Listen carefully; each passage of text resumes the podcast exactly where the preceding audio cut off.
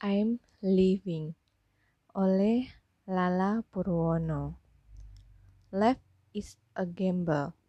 You play to win. Often, oftentimes you lose, but that doesn't mean you are a loser. You are just unlucky.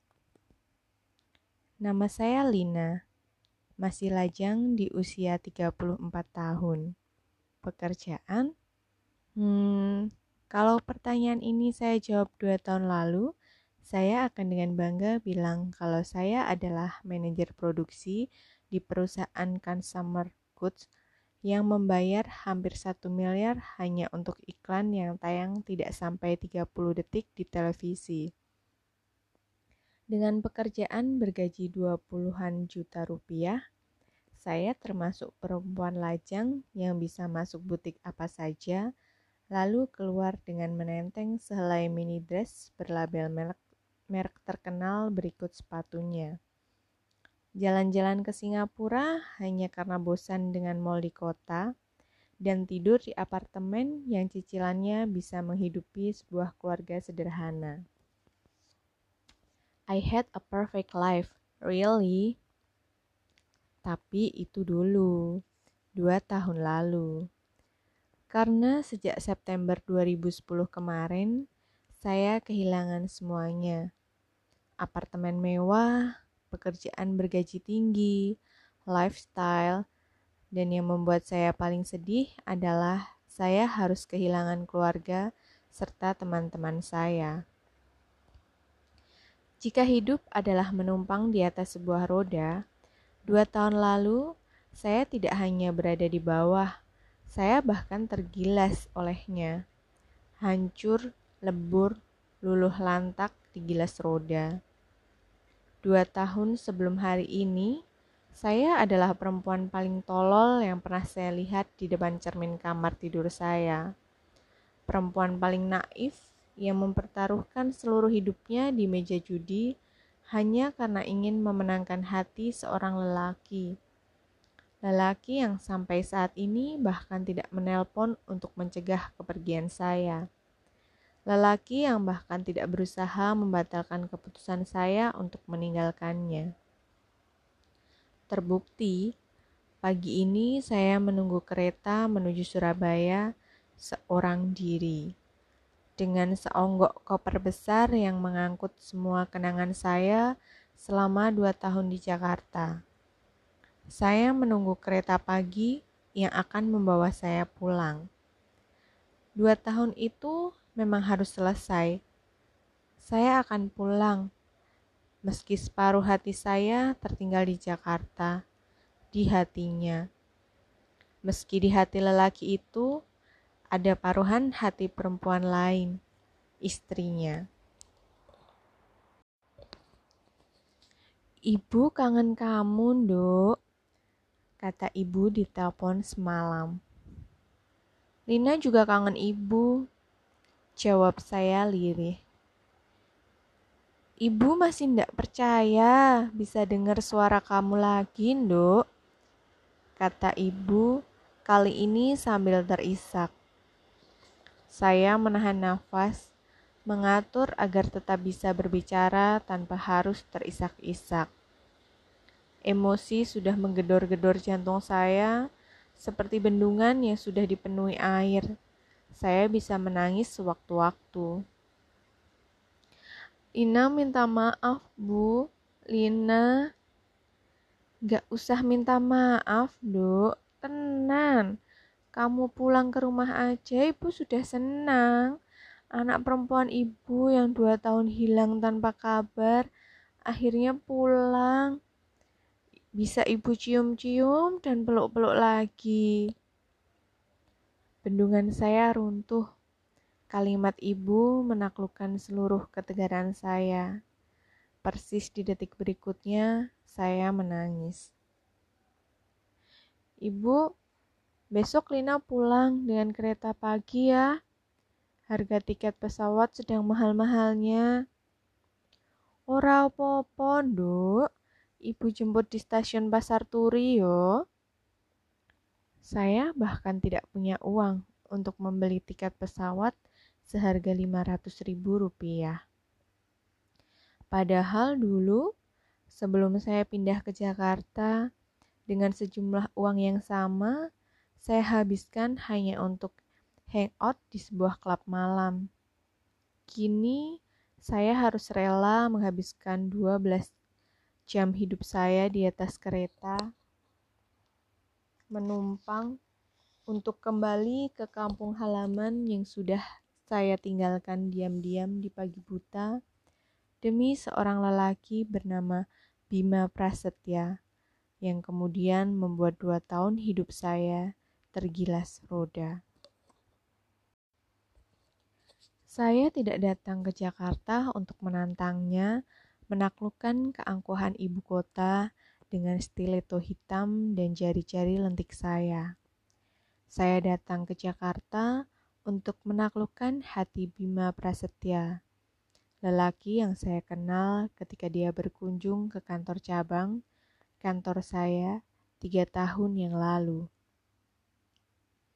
Mungkin menaklukkan terkesan galak, karena sejatinya saya hanya ingin membuat hatinya terbuka dan menyadari bahwa saya lebih baik daripada perempuan yang telah menjadi istrinya selama lima tahun. Bima mencintai saya, katanya. Istrinya hanya seorang perempuan manipulatif yang tidak bisa menjadi istri yang baik buat dia dan putri kecil mereka, katanya. Saya adalah perempuan yang bisa mencintainya, menghargainya, calon ibu yang baik, istri yang sempurna untuk lelaki sepertinya, katanya.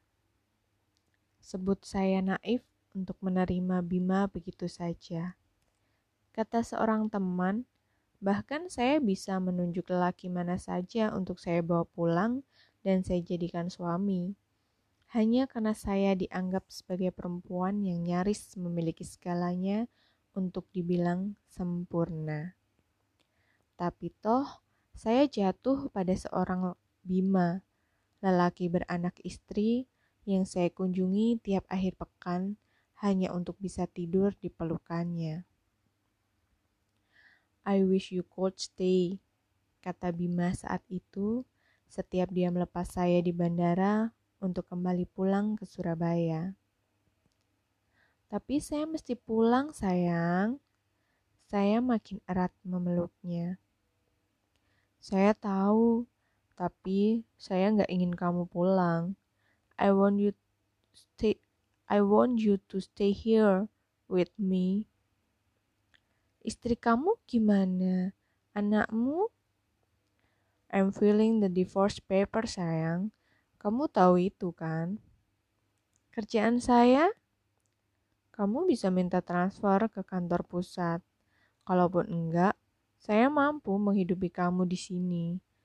Enggak semewah hidupmu di Surabaya pasti. Tapi saya bisa membayar apartemen dan kebutuhanmu sehari-hari. Keluarga saya, ibu gak mungkin membiarkan saya pergi ke Jakarta untuk merebut suami orang. Siapa bilang kamu merebut? Saya dengan rela memilihmu dan meninggalkan istri saya. Cinta memang buta. Tepatnya, cinta membutakan seluruh akal sehat saya. Tidak sampai dua bulan berikutnya, diam-diam saya meninggalkan ibu adik, sahabat, teman-teman, pekerjaan, juga seluruh kehidupan saya selama 32 tahun di Surabaya. Saya memutuskan berangkat ke Jakarta, menaklukkan hati seorang lelaki yang ternyata tidak mencukup, tidak cukup mencintai saya sebanyak yang saya inginkan. Bima adalah lelaki istimewa, tampan, pintar, dan memiliki pekerjaan bergaji luar biasa. Untuk lelaki berumur 42 tahun, dia telah memiliki segalanya, karir dan keluarga. Meski katanya, I don't have everything, cause I don't have you. Rupanya benar, lelaki tampan, kaya, dan memiliki kemampuan membual adalah kombinasi paling mematikan logika perempuan, termasuk seorang Lina Lesmana, saya. Bulan-bulan pertama di Jakarta, saya hidup di apartemen mewah, persis di pinggiran kota, jauh dari rumah Bima. Lelaki itu datang berkunjung tiap akhir minggu, dan kami bercinta sampai lupa waktu. Hubungan kami hanya sebatas petak apartemen dan rumah-rumah kecil di pinggir puncak. Tidak ada kencan makan siang di sebuah restoran, yang ada selalu makan di depan televisi, hasil pesan antar atau Bima yang membawanya. Tidak ada pula nonton di bioskop. Yang ada selalu nonton film-film yang terputar dari DVD player sambil bercengkrama di pelukan sofa. Saya seperti putri yang disekap di dalam menara tinggi, lalu diselamatkan setiap akhir pekan tiba. Saya tidak peduli Jatuh cinta membuat saya lupa bahwa saya sedang berada dalam sebuah dongeng Disney yang akan berakhir ketika tongkat sihir ibu peri tidak lagi berfungsi. Bertemu di kantor hampir tiap hari, tapi tidak bisa saling menyapa, adalah cobaan di bulan-bulan pertama. Bayangkan saja, dua orang manusia yang tubuhnya saling berdekatan di akhir minggu tapi harus pura-pura tidak saling mengenal di hari-hari biasa. Butuh kemampuan berakting yang luar biasa. Saya ingin pindah kantor, kata saya. Capek harus pura-pura. Kamu kan gak harus bekerja. Saya gak ingin nyusahin kamu. Saya bertanggung jawab sama kamu. Bulan kelima di Jakarta, saya memutuskan keluar dari perusahaan. Bulan ke-6, saya harus melamar kerja di banyak tempat. Bulan ke-7, saya baru mengetahui kalau working experience saya membuat banyak perusahaan minder duluan karena takut tidak bisa menggaji sebanyak sebelumnya. Bulan ke-8, saya masih pengangguran. Dan bulan ke-11, saya menerima pekerjaan apa pun asal saya tidak nganggur dan saya pun menanggalkan data-data pengalaman kerja saya. Kamu jadi repot karena saya, kata Bima. Saya melakukannya karena cinta, tukas saya. Saya takut saya membuatmu menyesal harus repot-repot ke sini demi saya. Then don't make me regret anything, sayang. Bima memeluk saya. Pelukannya seolah menjanjikan bahagia yang lebih lama dari selamanya. Menjanjikan bahwa keputusan saya meninggalkan Surabaya demi bisa hidup bersamanya adalah keputusan yang benar. Menjanjikan bahwa dalam waktu dekat, ruang kencan kami tidak hanya sebatas dinding apartemen, dan rumah-rumah kecil di puncak seperti ini, menjanjikan bahwa Pangeran Tampan akan segera membawa keluar putri tidurnya, lalu bahagia selama-lamanya di luar menara yang dingin. Tanpa saya sadar, seperti halnya pengaruh magis tongkat ibu peri di dongeng Cinderella yang berakhir tepat pukul 12 malam, janji dan pelukan itu berakhir di bulan ke-12. Jika pangeran tampan itu kemudian repot mencari-cari Cinderella sampai harus menenteng sebelah sepatu kaca untuk menemukan perempuan tercintanya, Bima malah tidak pernah mencari saya. I was living a dream, a bad one. Maya hamil sayang, dia menjebak saya. Saya terperangah. Menjebak? Gimana bisa itu disebut menjebak? Kamu mabuk, kamu dipaksa, kamu... Saya berhenti untuk menata perasaan saya. Saya nggak mabuk sayang, tapi Maya... Jadi kamu melakukannya karena kamu ingin, karena kamu mau, karena kamu yakin gak bakal bikin hamil, karena kamu... Saya menangis. Jalan kamu Bima, shit. Bima memegang tangan saya, tapi saya tepiskan dengan tergesa. Filling a divorce paper my ass, teriak saya. Kalau udah proses cerai, ngapain kamu repot-repot tidur sama istrimu, heh? You bastard, bajingan kamu, Bim. Lina, kamu tahu kan, I had to take things slowly supaya saya bisa dapat hak asuh Gita. Kalau saya ketahuan selingkuh, saya nggak bakalan dapat persetujuan dari pengadilan. You know that, didn't you? But that doesn't mean you can sleep with your wife, Bima. Tukas saya dingin. I know, I'm sorry. Maaf untuk apa? Meniduri istrimu? Atau karena telah mengecewakan saya? Sorry for being an asshole. But that's who are you. But that's who you are. That exactly who you are. Selamat tinggal apartemen mewah. Selamat datang kos-kosan yang sempit.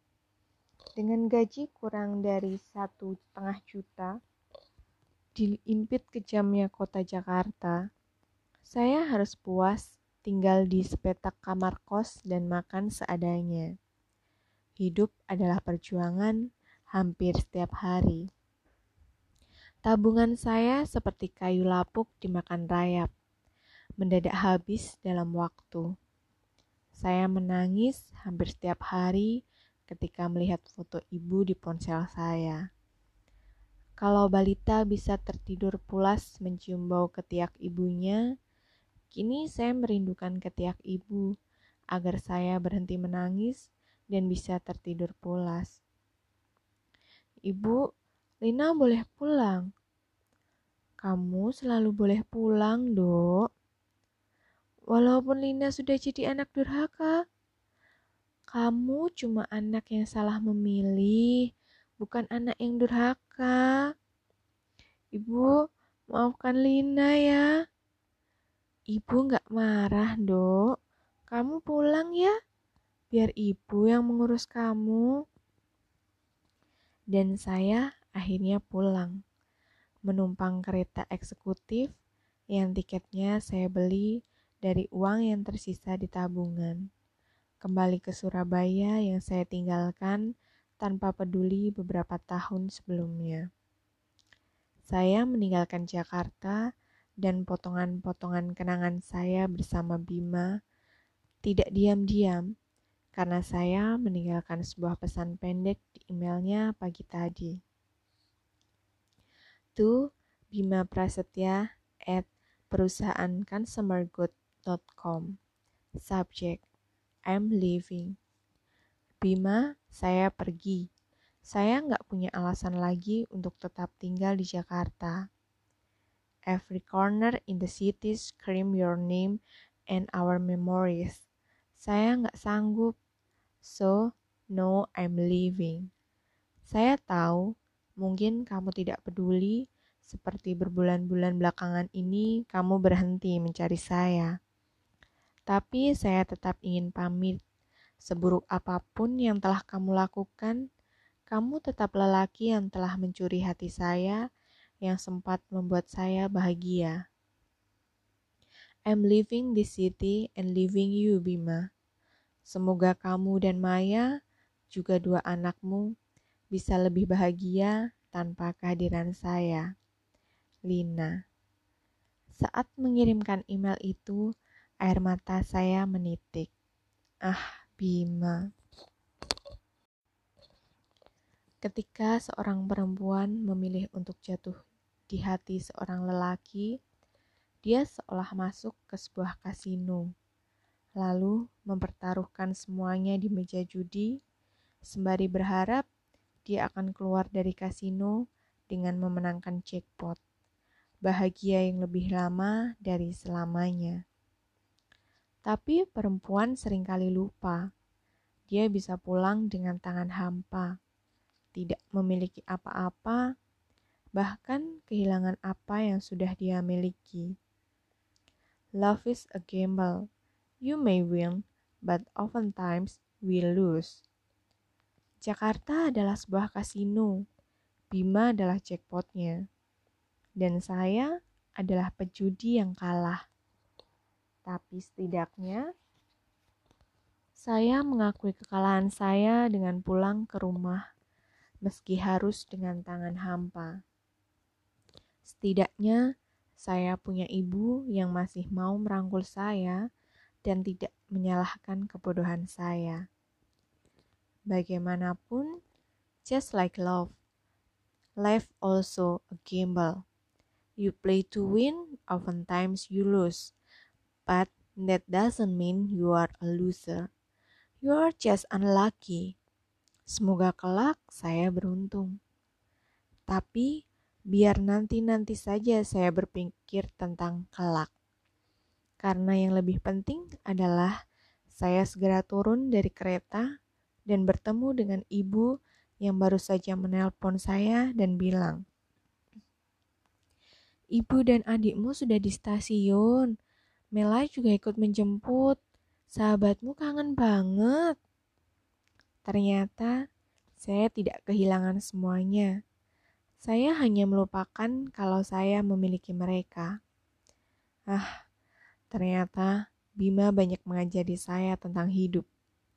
Bahwa hanya mereka yang benar-benar mencintai yang tidak akan pernah pergi. Ibu, saya ingin bertemu.